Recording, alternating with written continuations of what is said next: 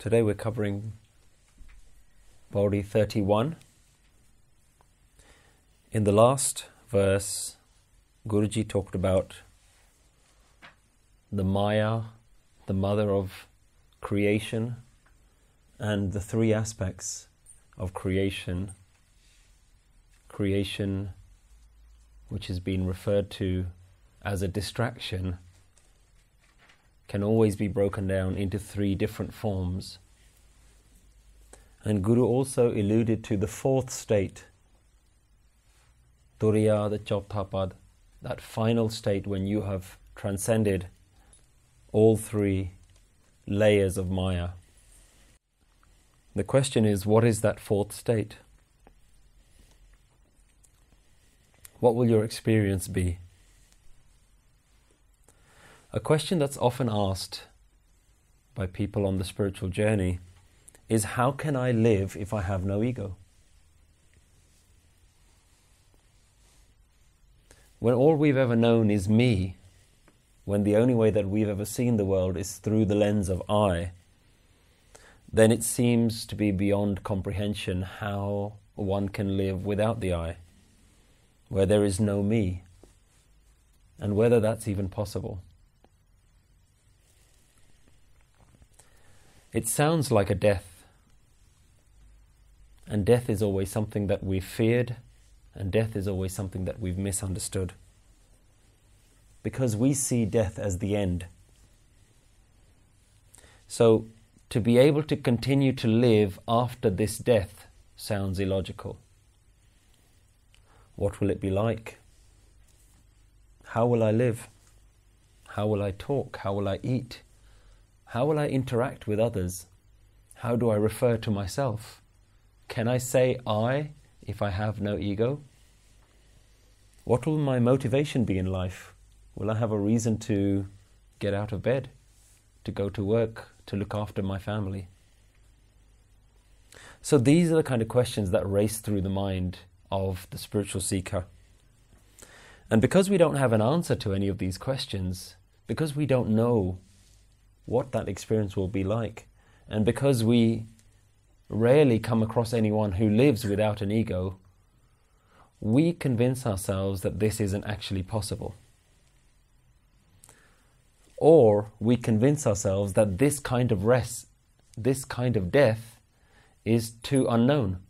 It's too risky. It's not worth doing something so deep because we just don't know how far it'll go. So, what we do is we pretend to be religious. That's as far as our ego allows us to go. That's the comfort level that we live within. We keep up appearances within societies. We may look like we're doing all the right things on the outside, but we never really take that inner plunge, that final step. So here Guruji helps us by describing the fourth state. And Guru starts by saying, Asana loe loe bhandaar. The word asana means your place, your position. In yoga, all the different positions are called asana. It can also mean a throne where the king resides, where the king sits. So it's your seat, your position, your home, your place, where you belong. Asana, loe, loe. The word loe comes from lok, lok and parlok, the realms, the spiritual realms. In today's language, we like to translate that to mean the stars and the planets and the galaxies and so forth. So Guru is saying, Asana loe loe bhandaar. The word loe loe, which gets repeated, is an example of a type of language, a use of language. We can call it a rhetorical device, which is referred to as Dehli Deepak.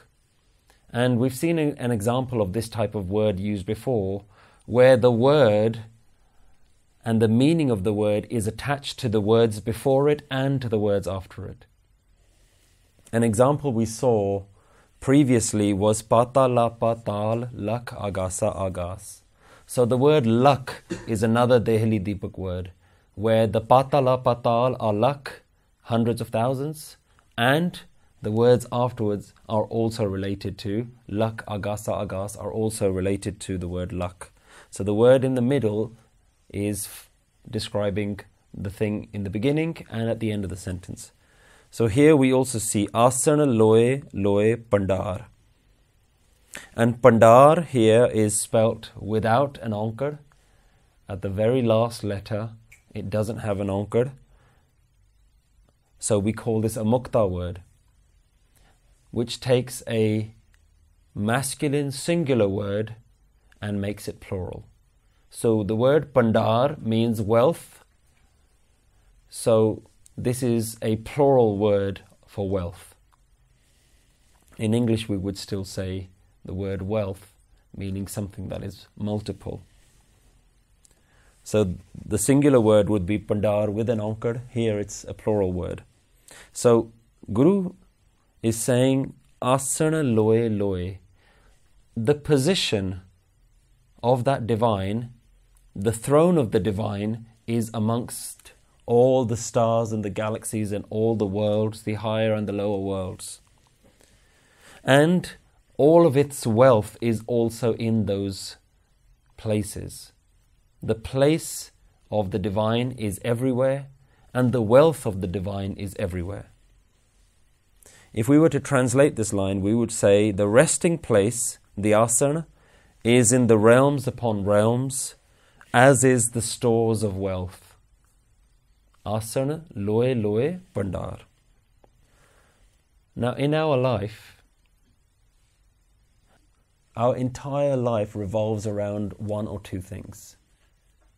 And they're our bodies and the home in which our bodies reside. Almost everything we do in life is to sustain either our physical home, which is our body, or the home, which we call our shelter. Almost everything we do is to maintain and sustain our body and our home, our house, and our closest, nearest, and dearest friends and families who live nearer to us within our home. Everything we do is, is just around them, is around protecting that home. This is what we call our wealth. We even say that the health of our body is real wealth. Health is wealth. So if you have a big, strong, healthy body, that is wealth. And if you have a big, impressive house, that you also see as your wealth. So this is our measure of our richness. This is our bhandaar. But Guru has mentioned this word a few times now, this bhandaar. In verse 26, Guru Nanak Dev Ji describes the priceless traders and the fact that they trade in this priceless commodity. Amul gun, amul vapar, amul vapariye, amul bhandaar. The invaluable qualities, the invaluable dealings, invaluable traders of this invaluable commodity. So he's talked about a different kind of commodity, a different kind of wealth before. In verse 29, when Guru was debating with the yogis, and the yogis had one of their own people who would look after all of their stock, all of their things, cook for them, look after them, Guruji talked about them. Pogat Gyan Daya Bhandaran. Wisdom is the food, compassion is the cook. In verse 30, Guruji says, Ik sansari, ik bhandari. One creator and one bhandari, the one who sustains the wealth. So Guru has talked about this bhandaar word a few times now. Here Guru is, is elaborating on what is this bhandaar and where do we find this bhandaar. What is that commodity that the saints are, are really trading in? Guru says, Asana loe loe bhandaar. Loe loe means space and time, all the realms and all the galaxies. This is the place where God resides. The divine resides in every space, throughout space and time. This is where the oneness resides. In all time and all space, in all places and all realms, within it and beyond it, this is where the divine is. This is what the divine is. The word loe also can mean light, light energy. So we can also translate this line to say that the oneness exists within the energy of life, within light, within the light of the universe. Here we are specifically talking about the aliveness of the universe, not the spectrum of light. We're not talking about electromagnetic waves, the visible light that we can see. Light here means the energy of the universe. And this is where the divine lives. That's his place. That's where the oneness exists, in the energy of life. And why is Guru talking about this after talking about transcending Maya? Because this is our real home too. This is where we really live. But we've restricted ourselves so much we've restrained ourselves, confided ourselves, we've confined ourselves just to our body mind consciousness. We think that our body and our mind is our home. And your mind knows that this is too restrictive. Your mind feels this restriction all the time. This is why your mind is always looking for something more. This is why your mind is always looking outwards. Because the body alone isn't enough. And even if the body is accepted as the home, the mind says, well, let's make this body better. Let's make it more beautiful, more strong, more healthy, more fit. It's always doing something and when it's done everything that it can to the body, then it starts decorating the home around it, the home in which the body lives. So the mind is always looking outside because the mind knows that what you've done is too restrictive. I can't be restricted in this. The mind always wants to go out. And the reality is, nobody's satis- satisfied with their own body and nobody's satisfied with their own home. They always want more. So the mind is always feeling this agitation, this restriction, always wanting more, more beautiful, more possessions, more bigger things. And the reason for this is because the desires are there because the mind knows that it is not meant to be restricted. There's some innate knowing within us that knows that we can't be confided in all of these things. We can't be constrained in all of these things. We can't be restricted to these things. The body is too small for the limitless nature of the mind. And this is why we continue to look outwards, because out there feels a lot bigger than in here. Out there feels more, like there's always more out there. It's more bigger, it's more bountiful. There's more out there than there is in here. And this is what our mind is constantly doing. And so when we talk about going within ourselves, the mind can't comprehend that idea. The mind seems to think that going within ourselves is almost as appealing as walking into a cold, dark, damp cave. As though there is, what, what could there possibly be of interest just sitting within myself? The world is interesting. There's lots of shiny, sparkly things to keep your mind active, but inside, the mind can't comprehend what is, what is so appealing about sitting within yourself. So there is this impression that when we go within ourselves, that it's going to be lonely, dark, barren.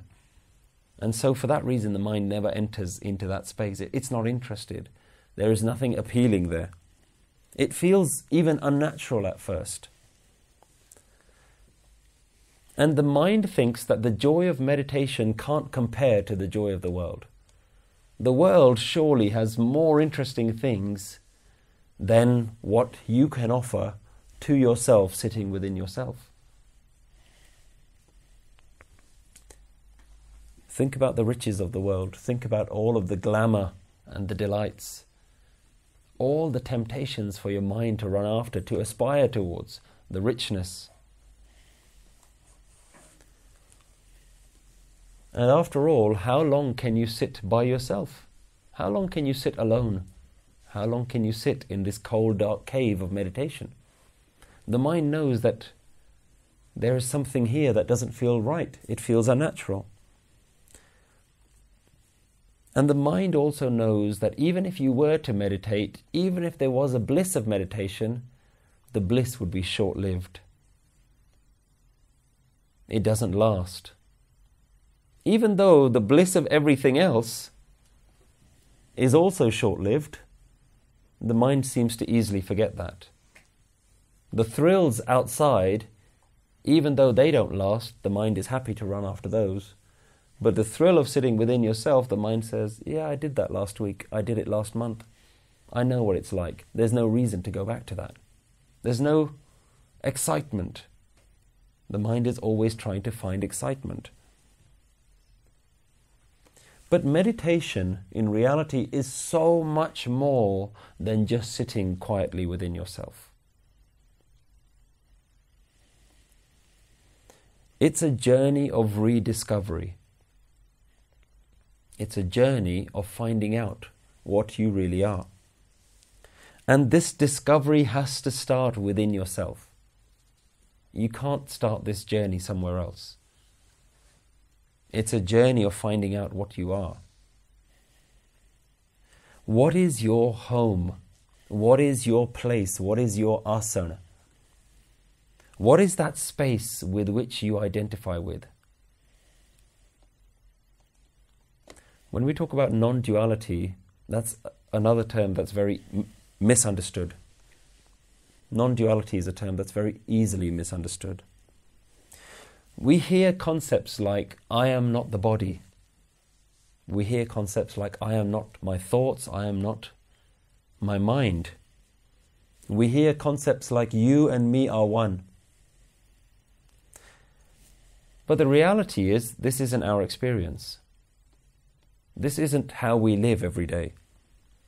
Our experience is this body mind consciousness. We experience our body, we experience our mind, we experience living within the body. This is our home. This is what we think our home is. We think our home is the mind lives within the body. So the mind thinks, I am this body, I am this mind. How can I be anything more than this? So when it hears concepts about non duality, it sounds nice. It sounds appealing, but the reality is our mind is saying, This is not my experience. My experience tells me I am just a body and I am just a mind. So if we were to ask you, Where do you live? Where do you reside? You would say, This is where I live. I live here in this body. My mind lives within this body. And because this is all we know, because this is all we think we know, we don't know how to navigate through non duality. We don't know how to unravel non duality. We don't know how to decipher these concepts. And they remain just intellectual concepts rather than a lived experience. So, as long as we function through this experience of me, as long as the whole perspective with which we live our life is through the experience of me, then the only thing that we can experience is the limitation of me, this body, this mind. We only experience our own limitations. Now, this is why Sikhi is not the path of me. This is why the Gurus and the saints have made this a path of you. With me, there can be limitations, but with you, there can be no limitations. That divine sacred you that is everywhere has no limitations.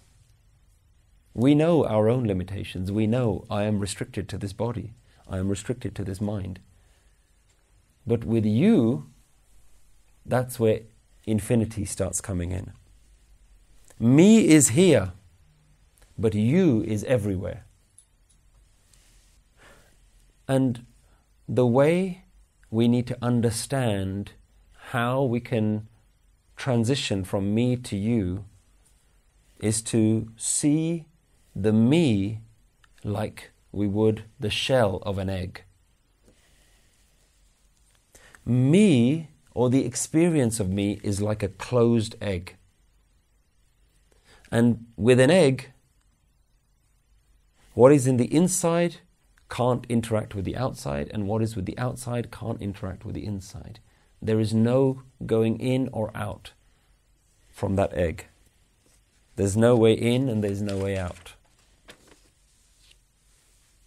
But an egg is not a permanent thing, it's only a temporary home.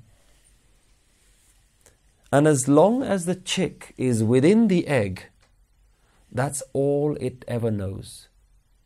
When the chick is inside the egg, its entire universe is defined by that egg, by the limitation of that egg. That is its home, that is all it knows, that is its entire experience. For the chick, the entire egg is the universe because it knows nothing else, it hears nothing else, it sees nothing else. So, what needs to be done?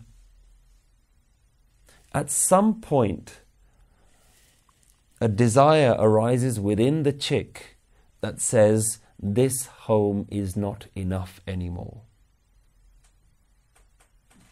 This experience that I have of the universe is no longer enough. And the natural desire arises to know more than what it knows currently. The shell must be cracked for the bird to be released. And no one will do it for you. The chick from within the shell, from within the egg, starts to crack the shell, starts to peck away at the layer of its universe You have to crack your own shell. You have to come out of your own limitations of your home.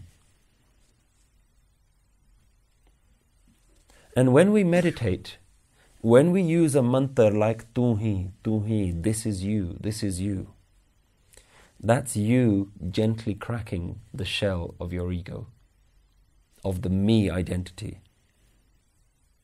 You have to break away from the shell of me.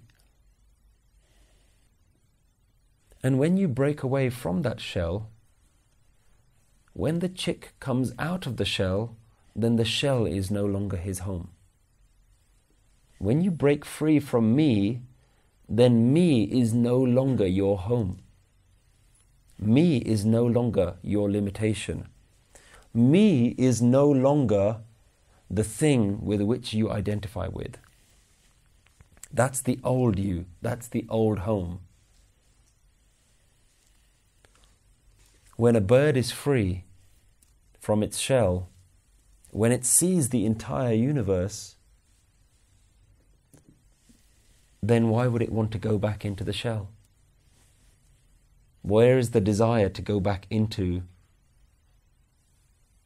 the comfort, the old way of living?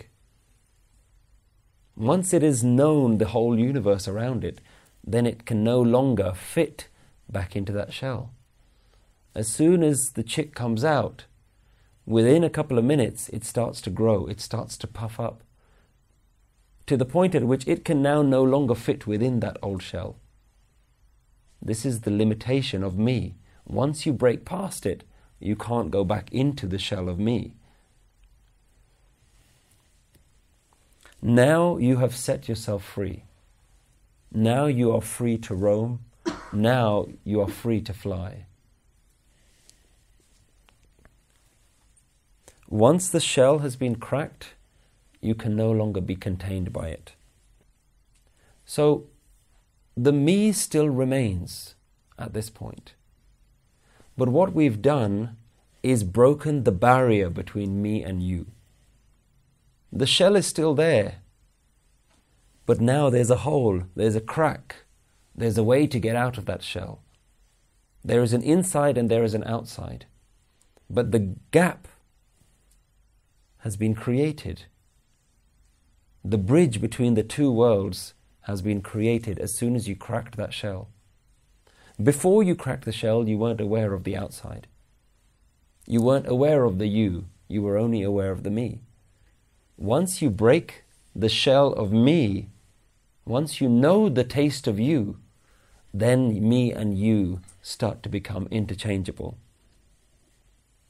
This is the wall of separation that needs to be torn down between me and you.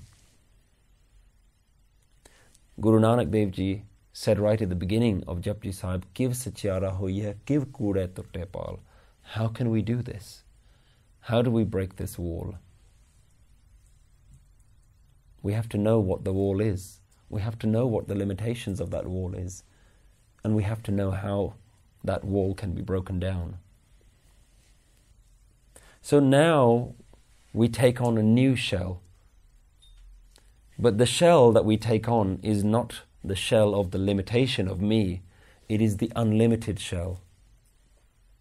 When the chick comes out, he's no longer so restrained. He has a new home, but his new home is the whole world.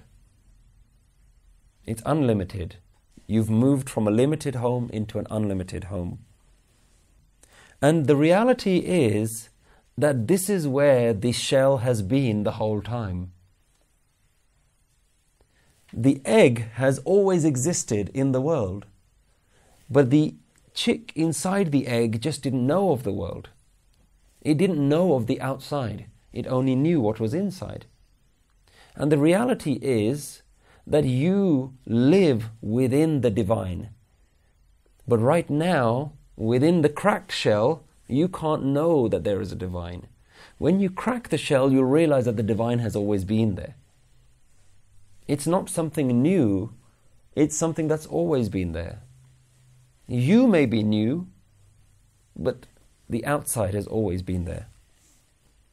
So the me that used to block everything has now been opened. And now there is a bridge between the me and the you. Now the me is part of the you, and the you is part of the me. The inside and the outside are no longer separated. So the mind will continue to exist. Your body will continue to exist. But now there is no longer a barrier between me and you. That barrier has been broken. Your home is now no longer the me, your real home is now the you.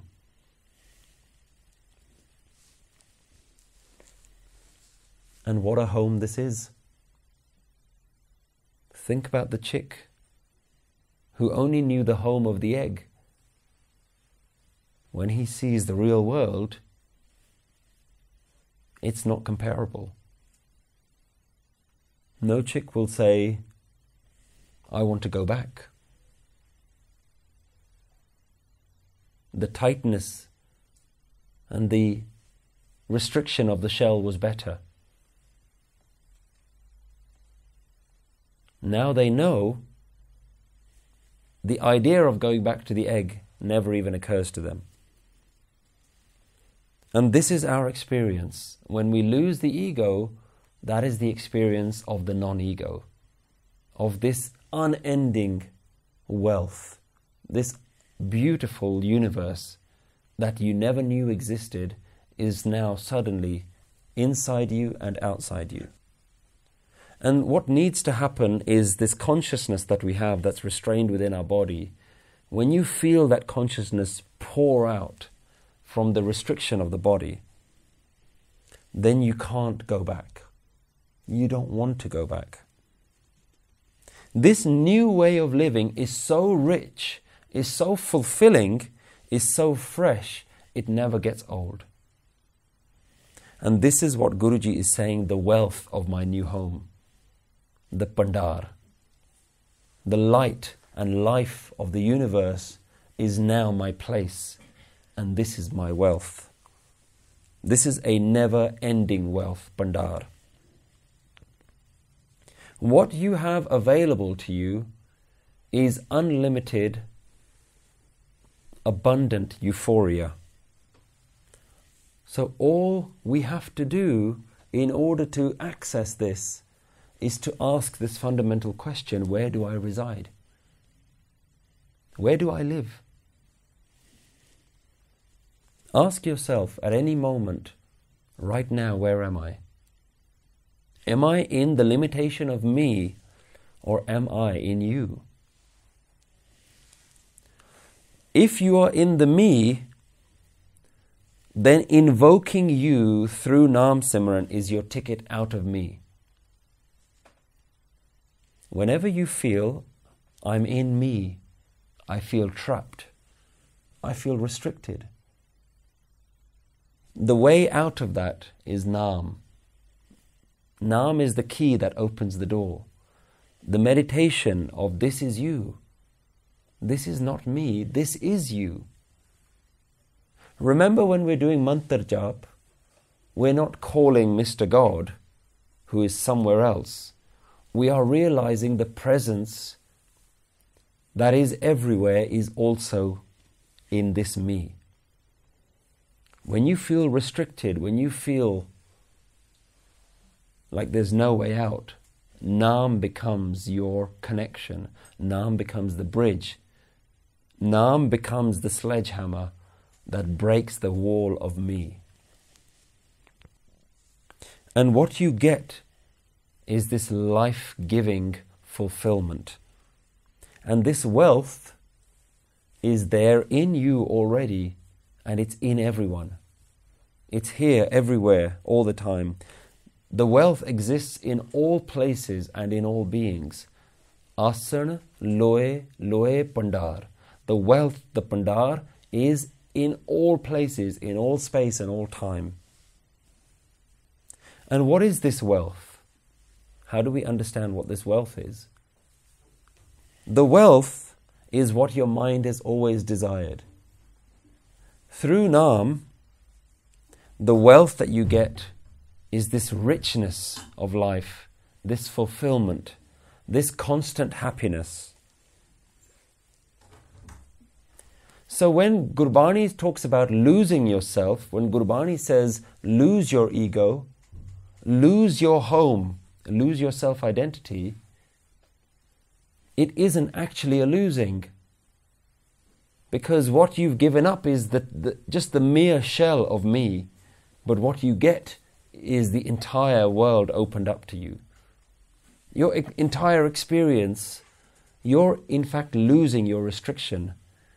You're losing your shackles, you're losing your chain. You're losing the prison that you've been living in. And you gain so much more. This is the wealth, the bhandaar. Denda de lende thak juga jugantar khai khai the giver keeps giving. And for ages amongst ages, we continue to consume this wealth.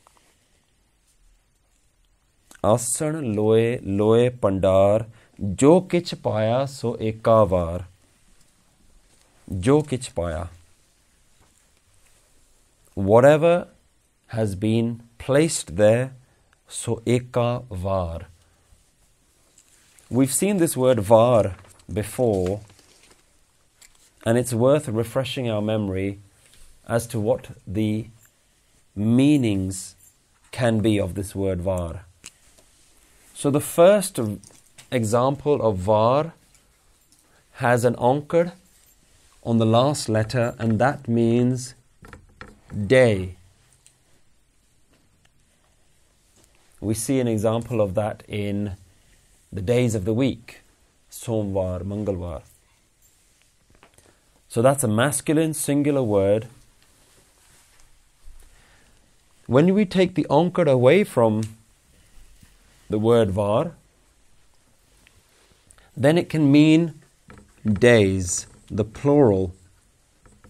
But it can also mean vari. In Punjabi, we use the word vari. That is the feminine version of that word, which means your turn or it's your time. And we saw an example of this right at the beginning of Japji Sahib. Soche soch na hove je sochi lakhvar many times.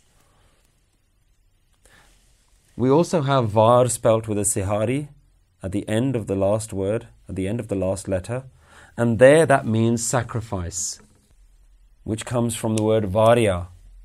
Varya najava ekvar. That's where we've seen varya and var. One time var, varya means to sacrifice. So here, looking at these different spellings, we can understand that Guru isn't talking about days, because if you were to say ekavar, one day, it would have to be spelt with an onkar because it's one day. You can't say ekavar means one days. Grammatically, that doesn't work. So we understand exactly that this word var without an onkar is the feminine version, which means one time, once, only once. Jo paya, so ekavar. Whatever was placed into this store of wealth, into this treasury of wealth, was done so only once. What Guru is saying here is the wealth that you are now experiencing, having broken the shell of your ego, that wealth was only stocked once and doesn't need to be replenished. Any other wealth, any other warehouse, the stock will run out.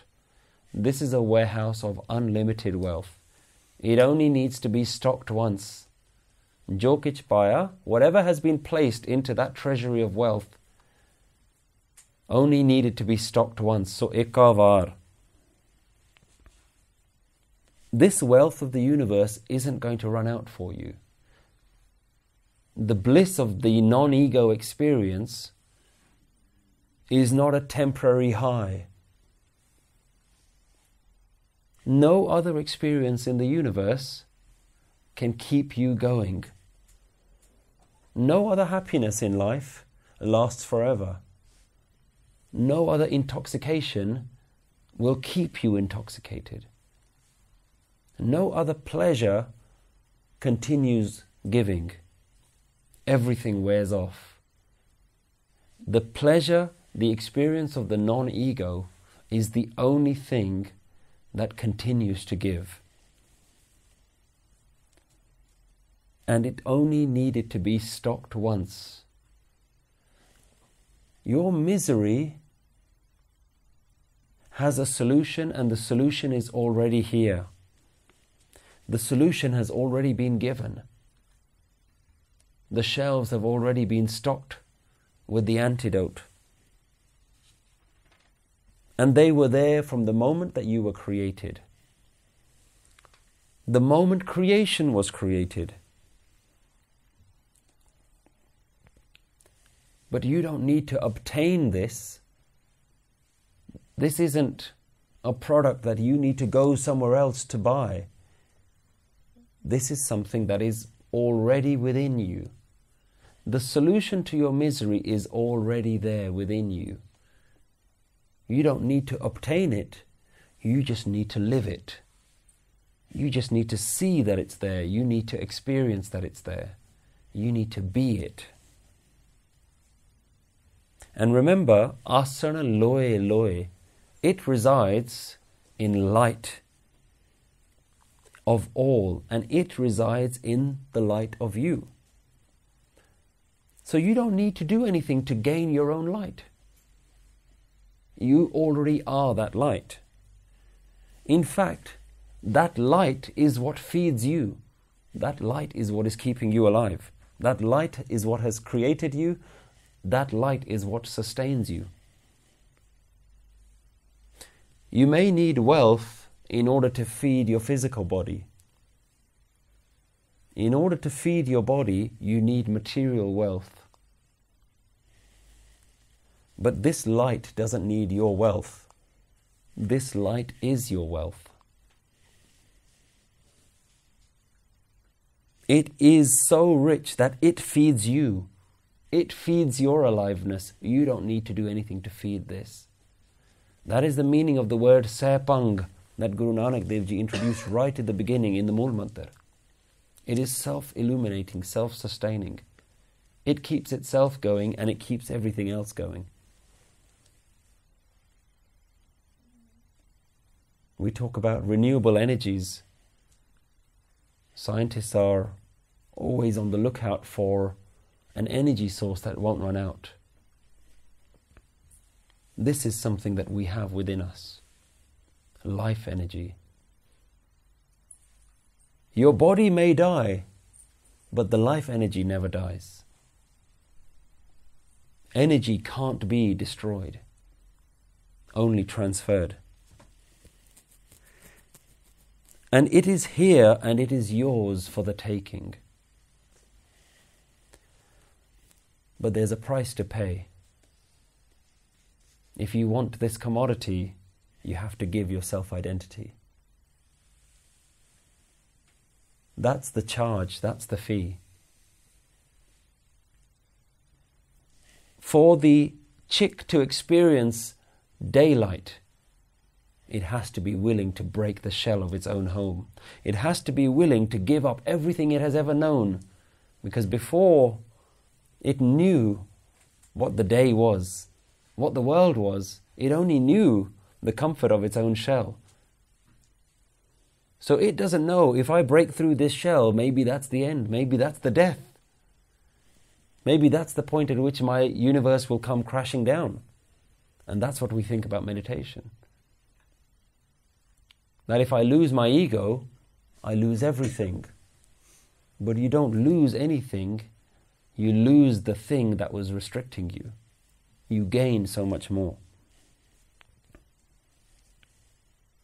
ਜੋ ਕਿਛ ਪਾਇਆ ਸੋ ਏਕਾ ਵਾਰ ਕਰ ਕਰ ਵੇਖੈ ਸਿਰਜਨਹਾਰ by creating and doing this the sirjanhar sirjanhar sirjana means to create Sirjanhar is the creator, the one who's in charge of all of this, the one who's doing this. That life energy itself has done this and now is observing this. It creates and it observes. Kar kar vekhe. This idea has come up quite a few times already that the Creator is watching. And it's in its very simplistic translation, we fall back into the trap of duality. Mr. God has created the world and He is looking down on the world. That's very simplistic, a very crude way to understand this experience. That there is a creator who's sitting up in the sky, He's created us, and now He's sitting there judging us. But Guru has said this quite a few times that this thing is watching. In verse 27, Guruji says, Kar kar vekhe kita apna jiftisti vadiyai. By doing so, it observes what it has done according to its own greatness. In the last verse, Pauri 30, Guru says, O vekhe, o na ave. It sees, but the things that it's looking at can't see back. So, how do we understand this? How should we understand that there is something watching? This is the clearest indicator of how you can experience this divine. How you realize this divine is understood by understanding this concept of observing and watching. Guru Nanak Dev Ji in a Shabad on Ang 152, Gauri Mahalla Pehla, says something very interesting. Kathata bakata sunata soi ਆਪ ਵਿਚਾਰੇ ਸੋ ਗਿਆਨੀ ਹੋਈ The one who speaks and listens is that one. The oneness is your speaking and the oneness is your listening. Katata bhakta means to speak. Sunata soi. The one speaking through you is that one. The one listening is that one. God is the one talking God is the one listening inside you. And God is also the one who is looking through your eyes. Right now, you think it's me that is observing the world through your eyes. You think it's me that's watching. But the me is just a label that we've placed on the experience of watching. Watching is happening right now. Look around you. Watching is happening. There is the seeing that is being experienced. And we have placed a label on top of that and said, Me, ah, that's me. The one watching, the one doing the watching, I'm going to call that me.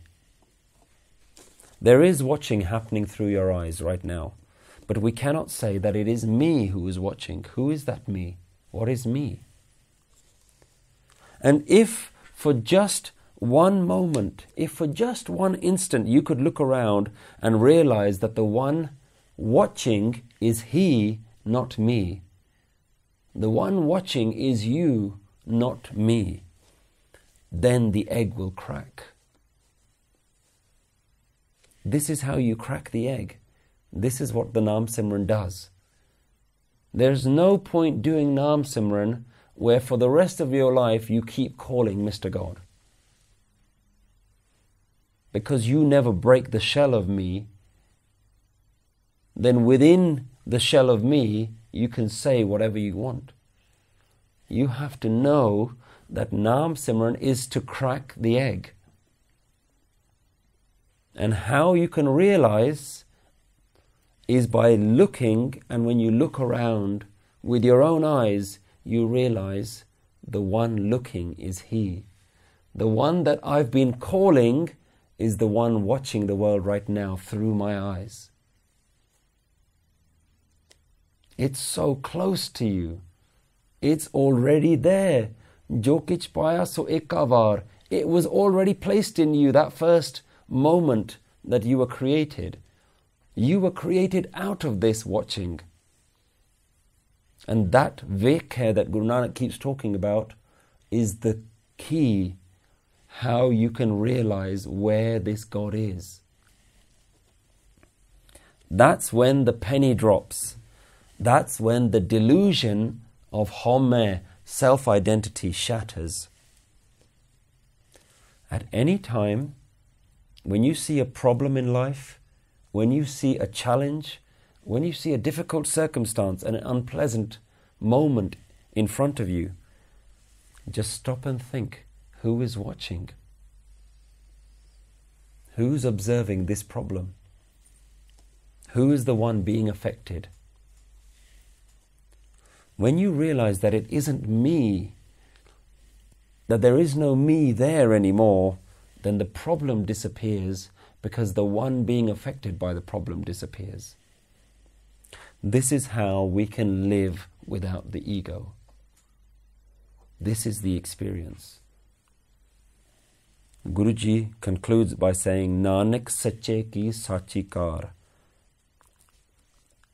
The permanent, says Nanak, that permanent one, this is their permanent way. This is the way. This is their creative way. This is how they are. This is what the experience is. Nanak says, Sache ki, the, the permanent one's permanent way, Sachikar. Nanak says this is the constant way of the one. This is how it always has been, and this is how it always will be. And this is how to find your true place. This is how to find your home amongst the stars, the home amongst the light This is how to find your asana. But in this home, there's only room for one. There's not room for two. This is a home of one, a residence of one, where the one dwells within you and within all. And to this I bow, to this I bow. Ades, Tise, Ades. To the one who was right at the beginning, the Ad. The one who is pure, Anil. The one who is Anad, beyond ending, beyond beginning. Anahat, beyond ending.